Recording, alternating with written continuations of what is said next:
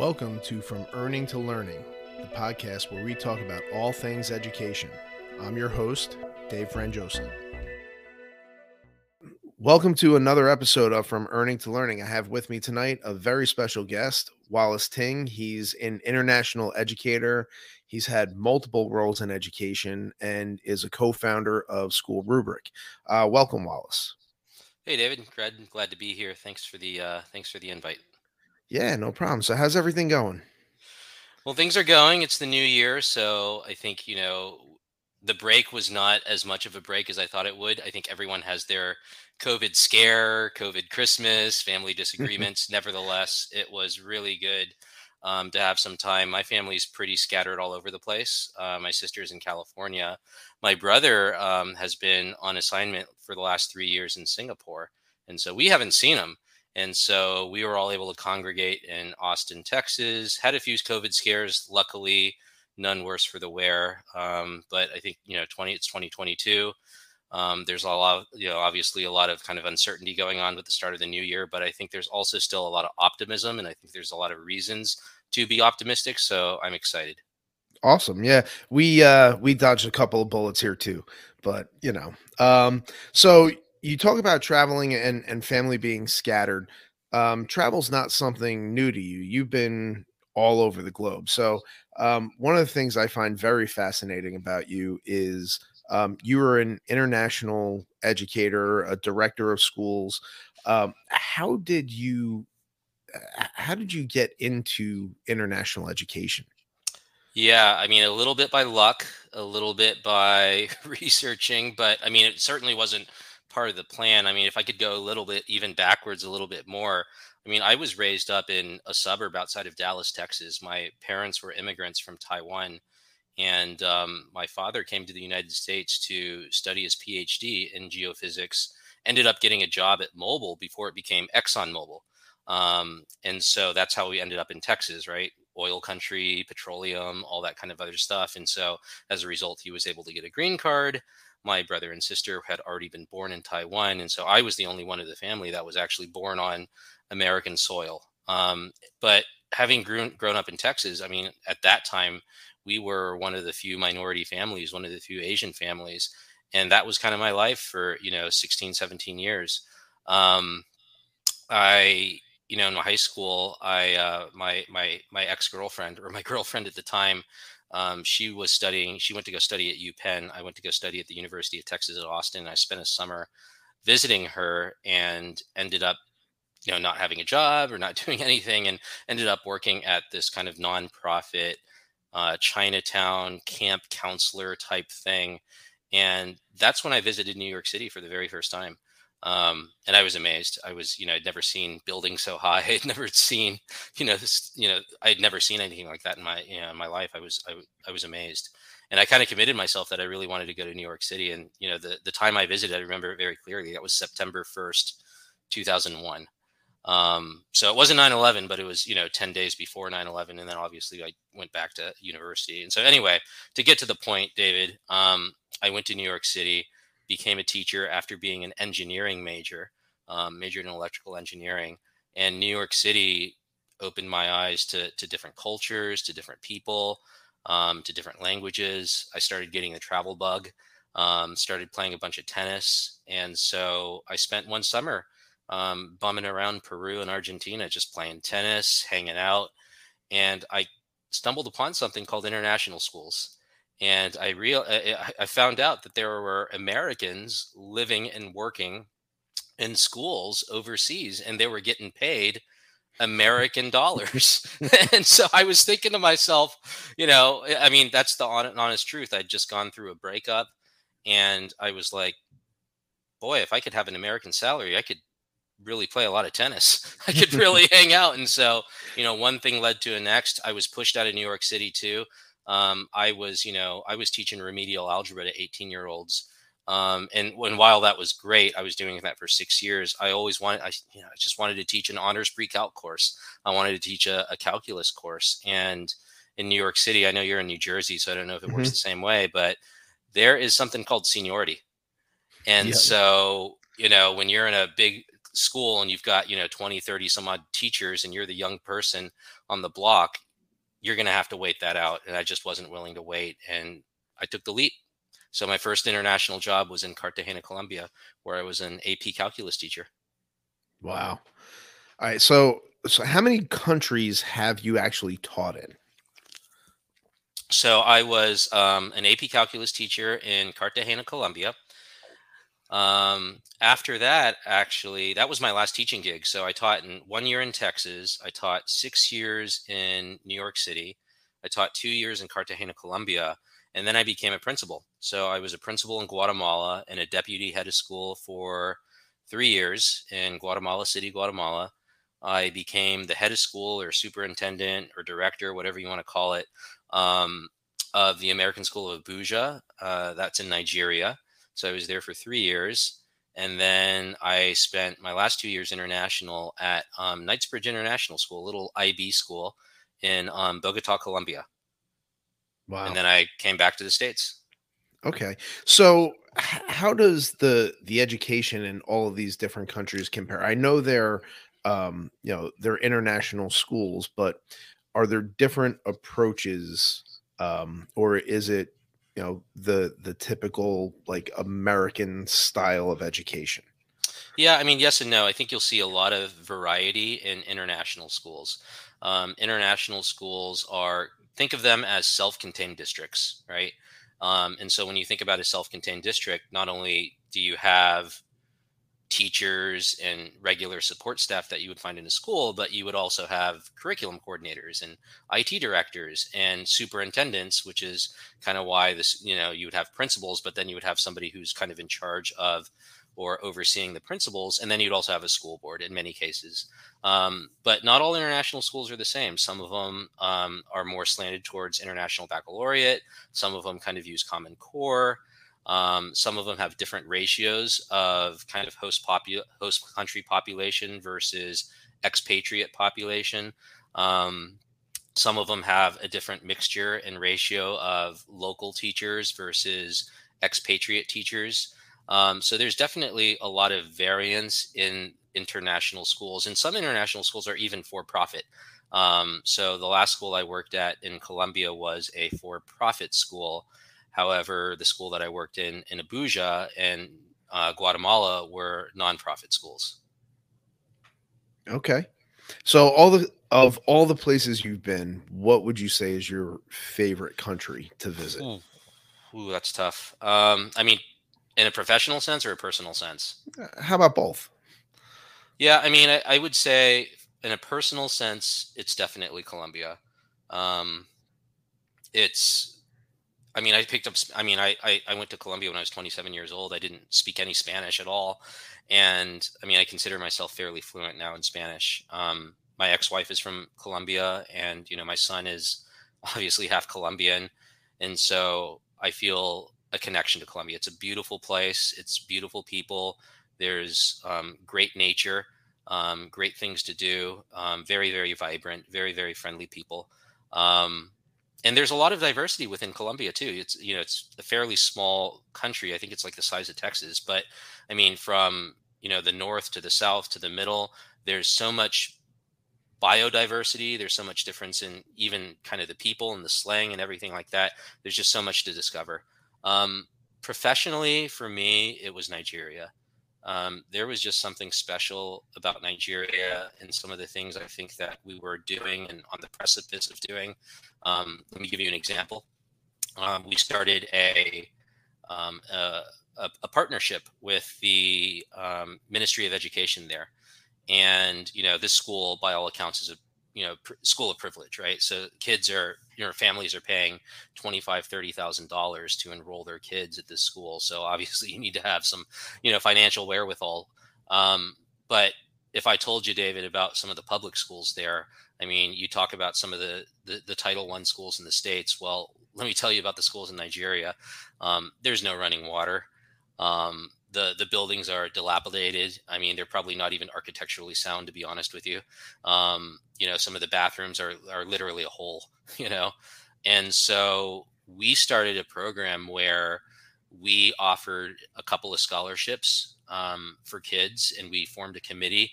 And we also started a program where we would start working with some of the local schools. We would, you know, not just you know collect and donate things for them, um, and even repair in some cases some of their infrastructure, but we also trained them. Uh, our teachers would go there. We would have field trips. We would invite their kids there, spend a day, spend a day, and you know, I think I wish I had more time to. I wish I had more time to kind of see that through a little bit more. I think elements of the scholarship program still exist. Elements of some of the things that we did, I think they've probably extended it in, in some fashion or form. But um, I just felt a tremendous energy and I just felt a tremendous opportunity um, in Nigeria. That's awesome. And uh, so you're still in contact with um, some of the people from Nigeria and all the places that you worked. Um, you know, so I, I guess uh, is this where you started blogging about um, your experience internationally, or? Yeah, I mean, I mean, I kind of think this gets into the genesis of school rubric, but I mean, essentially, you know, I mean, I'll tell you two things, right? So the first thing is, um, you know, I'd left international education, and I, you know, it was very mixed feelings for me. Um, I had been international for about 10 years, a little bit more. And on one hand, I was really ready to come home. I, you know, it, living overseas is really romantic and living out of a suitcase when you're 20 something. But, you know, when you're, you know, when you're late, you're, when you're late 30s and, you know, living out of a suitcase and with a kid, it, it just gets a little, it, it doesn't become that fun anymore. Um, so that's number one. But, you know, let me tell you another story. When, you know, when I was in Abuja in Nigeria, um, I landed, that was my first directorship, right? I had been a principal before, but it was my first directorship. And I had arrived there um, in the midst of the Ebola outbreak in 2014 in in West Africa. And I mean, as I'm sure you probably know, um, Ebola is pretty transmissible, but it's not as transmissible as COVID, right? But it's transmissible in terms of you know bodily fluids, all these different things, and you know, of course, you know, people were really really freaked out. Um, there were even a few positive cases in Nigeria, and they were doing all sorts of tracking and et cetera, et cetera. So anyway um, the school is on the American calendar, and we were going to open. We were one of the first schools to open because the rest of the schools are on a different calendar. And I was like, "We're having an Ebola outbreak. Should should we be opening the school or not?" And anyway, um, the CDC. Uh, so I consulted with some folks at the embassy because the school's affiliated with the embassy. They received some technical assistance from the embassy. Uh, consulted with some folks there, and they, you know, they told me, "Hey, look, I think it's okay. We think it's okay if you open the school. You need to have some temperature checks. You need to have sanitation. You need to train your staff. You need to check for symptoms. All of these different things. But you know, it's really not then transmissible um, unless you you know kind of swapping bodily fluids, saliva, all this kind of other stuff. So I opened the school. I think within three or four days of the school opening, got a knock on the door. It was the Nigerian authorities, and they said, what in the world is are you doing with the school open? Do you not realize we're in the middle of an Ebola outbreak? And I said, well, I'm sorry. I checked with the US Embassy and the CDC, and they said to me, you're in Nigeria, my friend. You know, you can US Embassy me all you want, but, you know. Nigeria has jurisdiction here. So, anyway, long story short, um, we ended up doing Google Classroom and we ended up doing virtual school. Um, or uh, some some element of virtual school for about maybe two months and that was before virtual school became a thing right? Sure. Um and and i was consulting with you know schools from like pakistan um about what to do during extended school closures because what would a school in the united states know about that? You know nothing. Now everyone knows everything about it. So i guess my point david is you know i never shared that story really a lot i never took a moment to think about what were some of the lessons learned, what were some of the things that went well, what are some of the things that went poorly, how could I contribute this to kind of a knowledge base that, you know, if something should happen in the future. And I should have done that, and I didn't. And I think that's kind of partly what School Rubric is about to kind of be this knowledge base of sharing stories, sharing experiences, um, and learning from each other. Yeah, I mean, look, I know I'm biased because I am a contributor and Leia, but I I love the site. I think there's so many great resources, and you have like every type of media out there. You have podcasts, you have blogs, you have articles, you know. So I think you did a, a really fantastic job of getting that all together. Um, and you know, the the international aspect and um I, I've connected through there with people all around the world, and uh, it's just fantastic. Yeah, it's it's pretty inter- it's a pretty interesting phenomenon, David. You know, those of us in international education, we all kind of joke around like the world's a huge place, obviously, but international education is actually really small. Um, we all kind of know each other or know of each other, and you know, sadly, one of the one of the criticisms I think of international schools too is there is a lot of turnover. Um, you know people are generally you know playing the musical chairs game every two to three years and so by the time you know you kind of cycle through you end up knowing everyone and I, I will say that that was also some of the things that kind of went into the thinking of school rubric which is that why is international education so closed? I don't think it should be.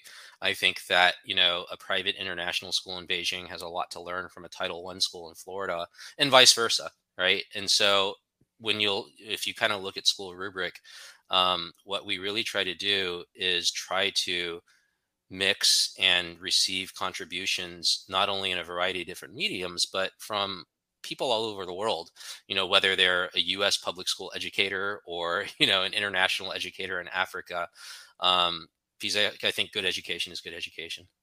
Yeah i agree 100% and so like uh, along those lines so you had experience with virtual education back in 2014.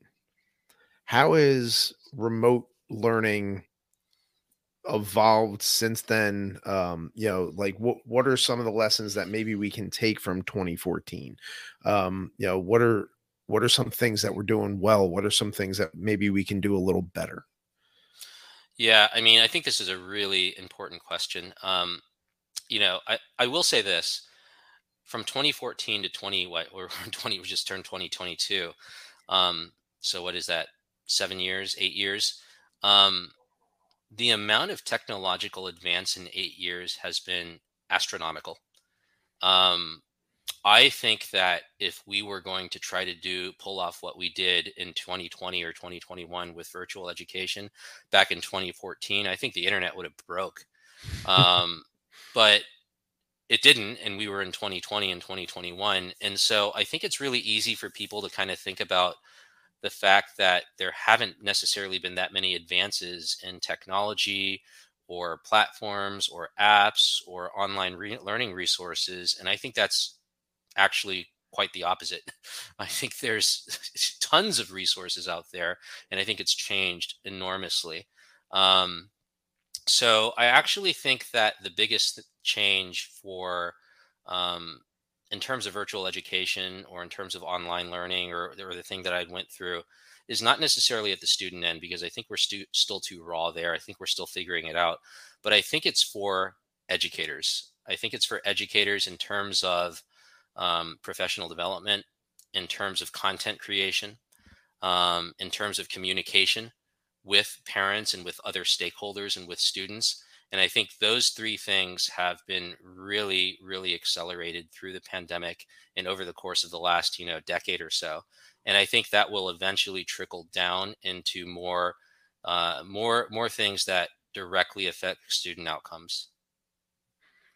Yeah. So, I mean, I, I teach science and we have PhET simulations and explore learning and you know there, there's all these things that are just much more robust now to where you know in a lab science you not that you can give students the same experience but you know there there is a substitute to where they they can get some kind of um, familiarity with the content even if they can't get their hands on the equipment nothing replaces like you know actually working with equipment but you're right the advances that we've made are tremendous um yeah. you know so you know david i mean you know maybe just to even like turn the i guess maybe take this a little bit off on a tangent um there's this really interesting book that was written. It's called disrupting class or disrupting education. I forgot what it was. It was by it was written by this guy clayton christensen. I don't know if you've heard of him but he's a harvard economics professor. Um, and so basically and this book was written back in like 2009 or 2010 um, and he you know the premise of the book is that education largely has not been disrupted why, whereas other industries have actually been disrupted you know you think about you know the personal computer and you know the fact that the personal computer totally disrupted um, the enterprise computing space. You know computers used to be like you know they used to take an entire room as an example. Um, and there's a lot of different examples. And you know we've spent gobs and loads of money into education and especially ed tech with you know what results do we really have to show for it? So essentially the premise is he thought that education was going to be disrupted via online education. In other words but like for like university level education. So the whole whole idea is that you know something gets disrupted when you know there's a need for it there's nothing better there's no better platform for it and then thus people have to use it i.e the university of x it's an american university somebody in india really wants an american level education the platform sucks maybe it's a little bit more expensive but they're going to use it anyway and because there's kind of a base user case or a base user um, it's going to get better right? Because users will iterate they'll tell you what they like they'll tell you what you don't like you know people will be able to monitor it developers and all this all these different types of things. And so anyway um that's kind of you know so today when you say oh well you know 20, 10 years ago when you said oh I, I studied my master's degree online i think a lot of people would say you studied it online is that real is it the same degree do they give you a, a different sticker on your on your diploma and nowadays it's just kind of a, an accepted thing. Similar, I, think, David, I think the pandemic has created this virtual school. I think virtual school, you know, by and large, probably sucked for, for a lot of people, educators, parents, and students alike. But I do think that there is a subset of educators, parents, and t- students that really liked it. And I actually think there are a very there's a subset that didn't want don't want to go back. Um, now they may be forced back or they may be looking for other things, but I think you have the same phenomenon that's going to happen where you have this really small user base that want it, that are clamoring for it. It's not very good right now, but because there is this user base, it's going to get better. And I think what we saw essentially happen over the course of, let's say, 10 to 15 years um, might happen in less time with K 12 education. See, here's here's my take on it as somebody who went through complete remote hybrid education and face-to-face education, right? All in the span of the past 18 months. I think completely remote perfectly fine. Like I can I can take a course and I can put together something that um, you know, I can engage with students, I can communicate, give them what they need individually face to face, I can do the same thing. The thing that I found so challenging is the hybrid where you are engaging with both the students in front of you and the ones on a screen. Like we had yeah. to do that simultaneously, and both of them had a diminished experience because of it. So yeah. I, I, think that's where the challenge is when you think you can merge the two. Um, but you're right. Individually, there were some kids who thrived with remote education. David, that's something I never really understood. I never really understood. Like for me, hybrid meant I'm coming to school maybe two or three times a week, and then I'm virtual the other two three times a week but with the same students but i found out that some people's definition of hybrid is very different yeah. where there is exactly what you described some kids physically in the classroom some kids watching you teach and you know i think that's a scenario where nobody wins. Yeah and, and i think that's part of the challenge of when we have these discussions is we're not all talking about the same thing right. you know and um, the hybrid that you described that would be perfectly fine. Now it's a little extra work because you have to have you know concurrent sets of lesson plans for the students who are remote and accessing virtually and the students who are face to face because you interact with them differently. And not that one's better than the other they're just different and you can't have the same plan for both. Right. and when you try and do it simultaneously there's no plan that works yeah, but I but I think the bigger I think the bigger thing here is I think school choice is a really important thing. And I mean, I think I think school choice can obviously manifest itself in many ways. I mean, we can have the voucher discussion. you know, should should we be having school vouchers and let, letting students take a voucher or a check and choose this, you know, go to the school of their choosing? Um, but I think in many respects, I think virtual education has opened it up. Like, why does chemistry class need to be at nine o'clock on Tuesdays in this physical location, right? Why can't I learn at my own pace, or why can't I learn virtually, or why can't I do something, you know, some sort of, you know, VR lab or whatever the case is, um, and why can't I consult with my teacher and, and write an email and all these different types of things? Again, probably not for everyone, probably for less than 10% of students out there. But I think there are students that would thrive in that kind of environment.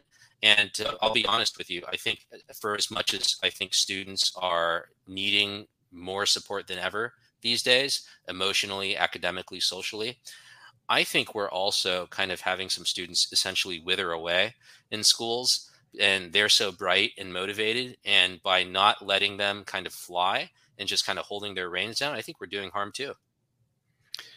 Yeah, there there's definitely um we view differentiation uh, in my opinion incorrectly right mm-hmm. so we look at it as you know um different opportunities for different students and here are the students who can here are the students who can't and um, you know we create these structures around it where um, you know a few years back i actually changed my approach to where everything i do is low floor high ceiling so the kids who can fly will fly right and the kids right. who need support right i can support them so you know um but you talk about education being disrupted it hasn't been. I thought that, you know, March 2020, I was like, all right, here's the turning point. You know, we had to rip the band aid off and pivot and everything that people thought worked prior to March 2020 right. that they realized, oh, wait a second, th- this isn't working. We we could have reinvented school. Everybody talked about reimagining school, coming back mm-hmm. better. And you know, we're almost 2 years into this and we're looking to do the same things we did before that you said held held students back. Yeah it's it's really interesting I, I do think that that that is largely the case. I think we're largely back to quote unquote the way things are, albeit with maybe a few more masks and you know some social distancing and mitigation efforts, mitigation things in place. But you know what about our pedagogy really has changed? What about kind of the structure of school has really changed? And I, I really boil this down to, and, and, and I mean I'm not losing hope. I mean I'm optimistic. Um, I think you know the seed has been planted. Let's say that. Um, and I think it's up for up to educators like you and me to continue having these types of conversations um, and continue continuing to try to find you know strategies that work for kids and, and, and communities. But I will say this: I think the bigger issue for me is who is the customer of education, right? And I think you know I think traditionally you would say well the customer of education is of course the student right? Because the student is the one that ends up with you know the learning experience and, and in some cases you might say the the parents are the customer of education. But i actually think in the united states the customer of education is the government right? I mean if you if, if you think about it i mean textbook companies are selling to legislatures right? Yeah. They're selling to legislatures, and we're talking about millions and millions of dollars of, of contracts. And you know, when we talk about um, testing, yeah, when we talk about testing, when we talk about apps, um, we're usually talking about enterprise sales. They'll sell it like district wide, and they'll they'll they'll they'll you know they'll they'll purport it as a district level solution that has kind of individualized characteristics. And so the you know the customer is ultimately the government, and I think that is why we have a lack of innovation in education.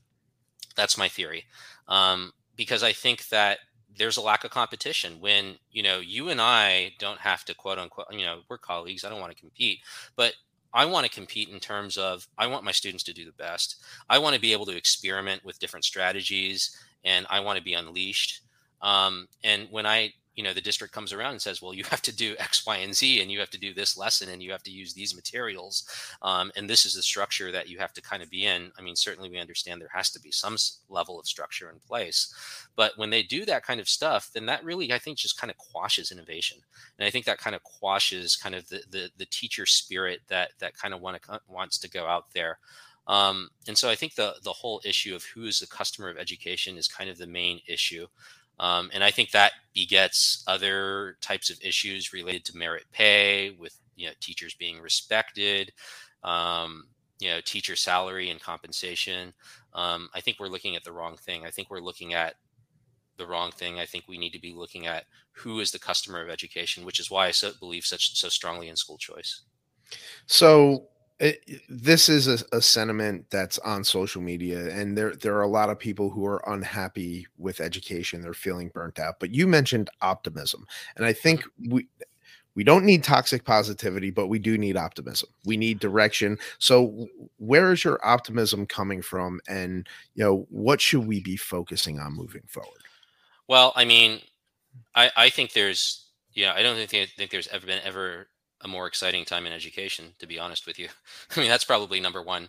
Um, I think there is a lot of reason to be hopeful about education. Um, and I don't think we're there yet. I don't think we're close to being there, but I think we're beginning. I, like I said, I think the seed has been planted. I mean, I think, you know, like one issue, I think education is inherently inflationary. I mean, costs continue to rise. The, the, you know, government is the government is like the customer. But I think we are in a situation where we actually have more learning materials and websites and articles and all this kind of other stuff than we ever had before. And I think we will reach an inflection point where education will start to become deflationary and I think that's what we want. And I think that's very, very exciting. Um, I think online education um, is something that we talked about. I mean, we've already talked about in this podcast about, you know, I think there's a lot of excitement about it. You know, I, you know, let's not think about online education in terms of the band-aid of 2020 but in terms of like let's really think about who this works for and how to make it better um, i think more and more you're beginning to get technological platforms and technology apps that are very very adaptive right and so i think that is going to unleash this you know and i think that's going to really unleash teachers as great facilitators um, and i and i think when you have this these adaptive learning platforms um, and I think I think there's a really I think there's some really interesting conversations right now happening. I mean, I think you know the issue of free community college. I think this is a wonderful conversation to have.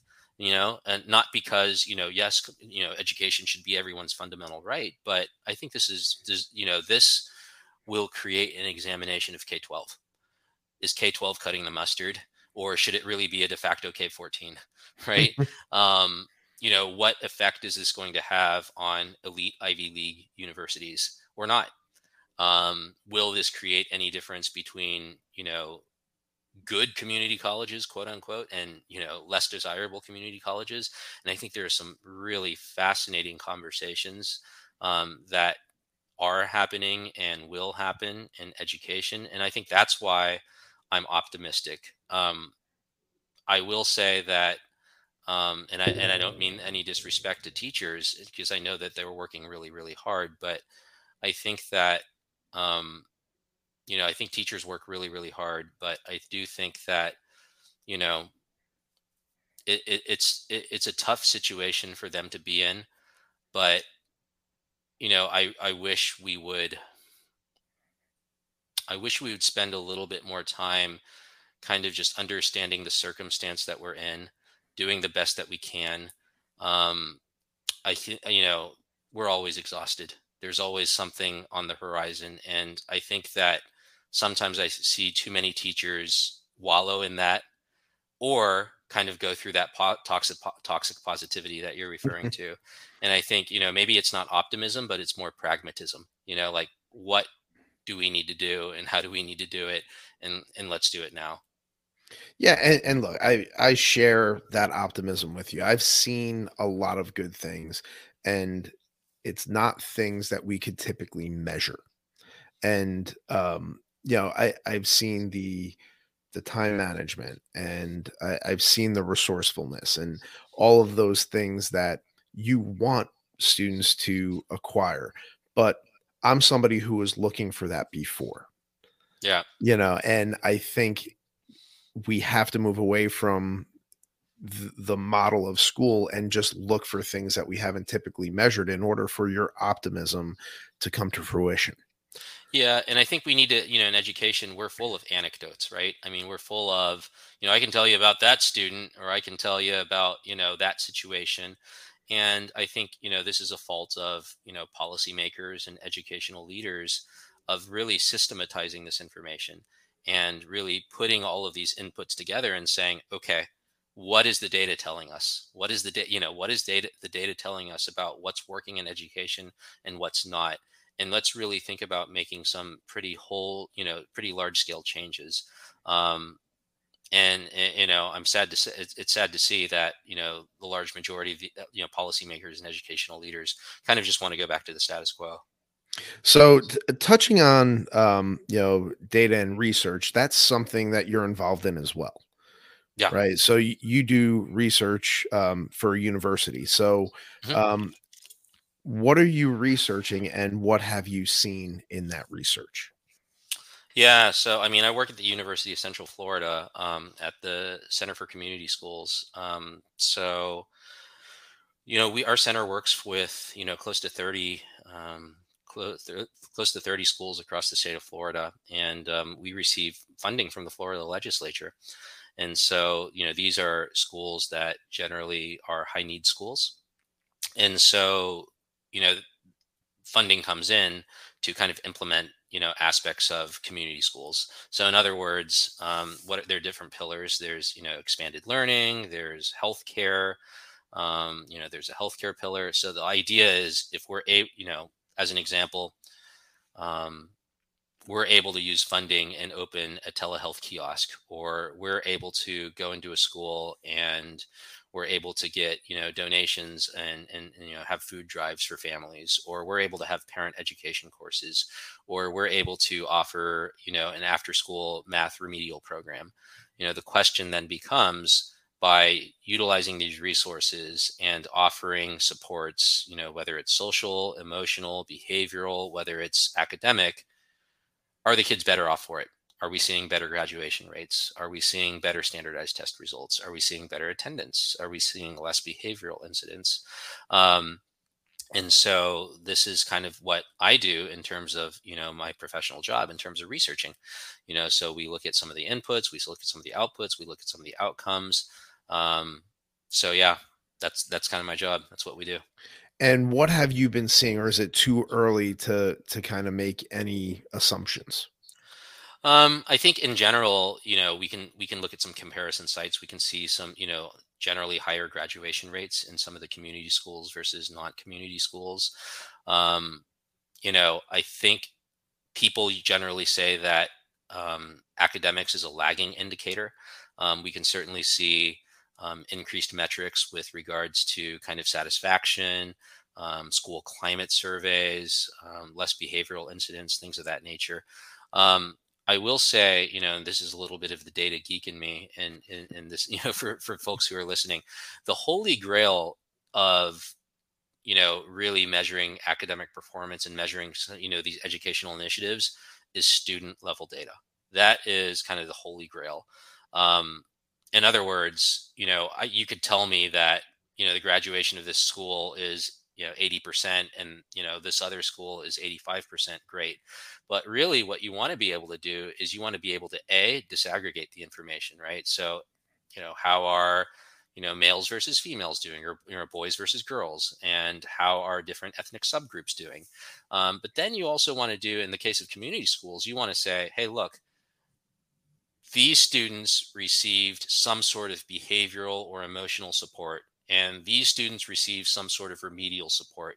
So if I have student level data connecting the fact that they received the support and then what their grades are, or what their standardized test scores are, or what their graduation rates are, then that is really like the holy grail because you can really begin to make a one-to-one connection and then when you work with 30 schools like you know across the state like we do or 30 some odd schools then i think that can be very very powerful um, the issue is that a lot of school districts are understandably pretty protective of their data right we've got you know things like ferpa and hipaa mm-hmm. um, and so we have to go you know the the unsexy part of you know what i do is talking to a lot of school districts and trying to engage in data sharing agreements with them right um, can we get student level data? How can we get student level data? How can we get that to flow at scale? Um, it's one you know you don't the last thing you want to be doing with thousands of students is going through an excel spreadsheet you know manually. Um, so you've got to find out how that data flows. And so you know to, to set that up is kind of what we're doing right now um, although we've already set it up for a few districts and i think the results are you know they're pretty promising. Awesome.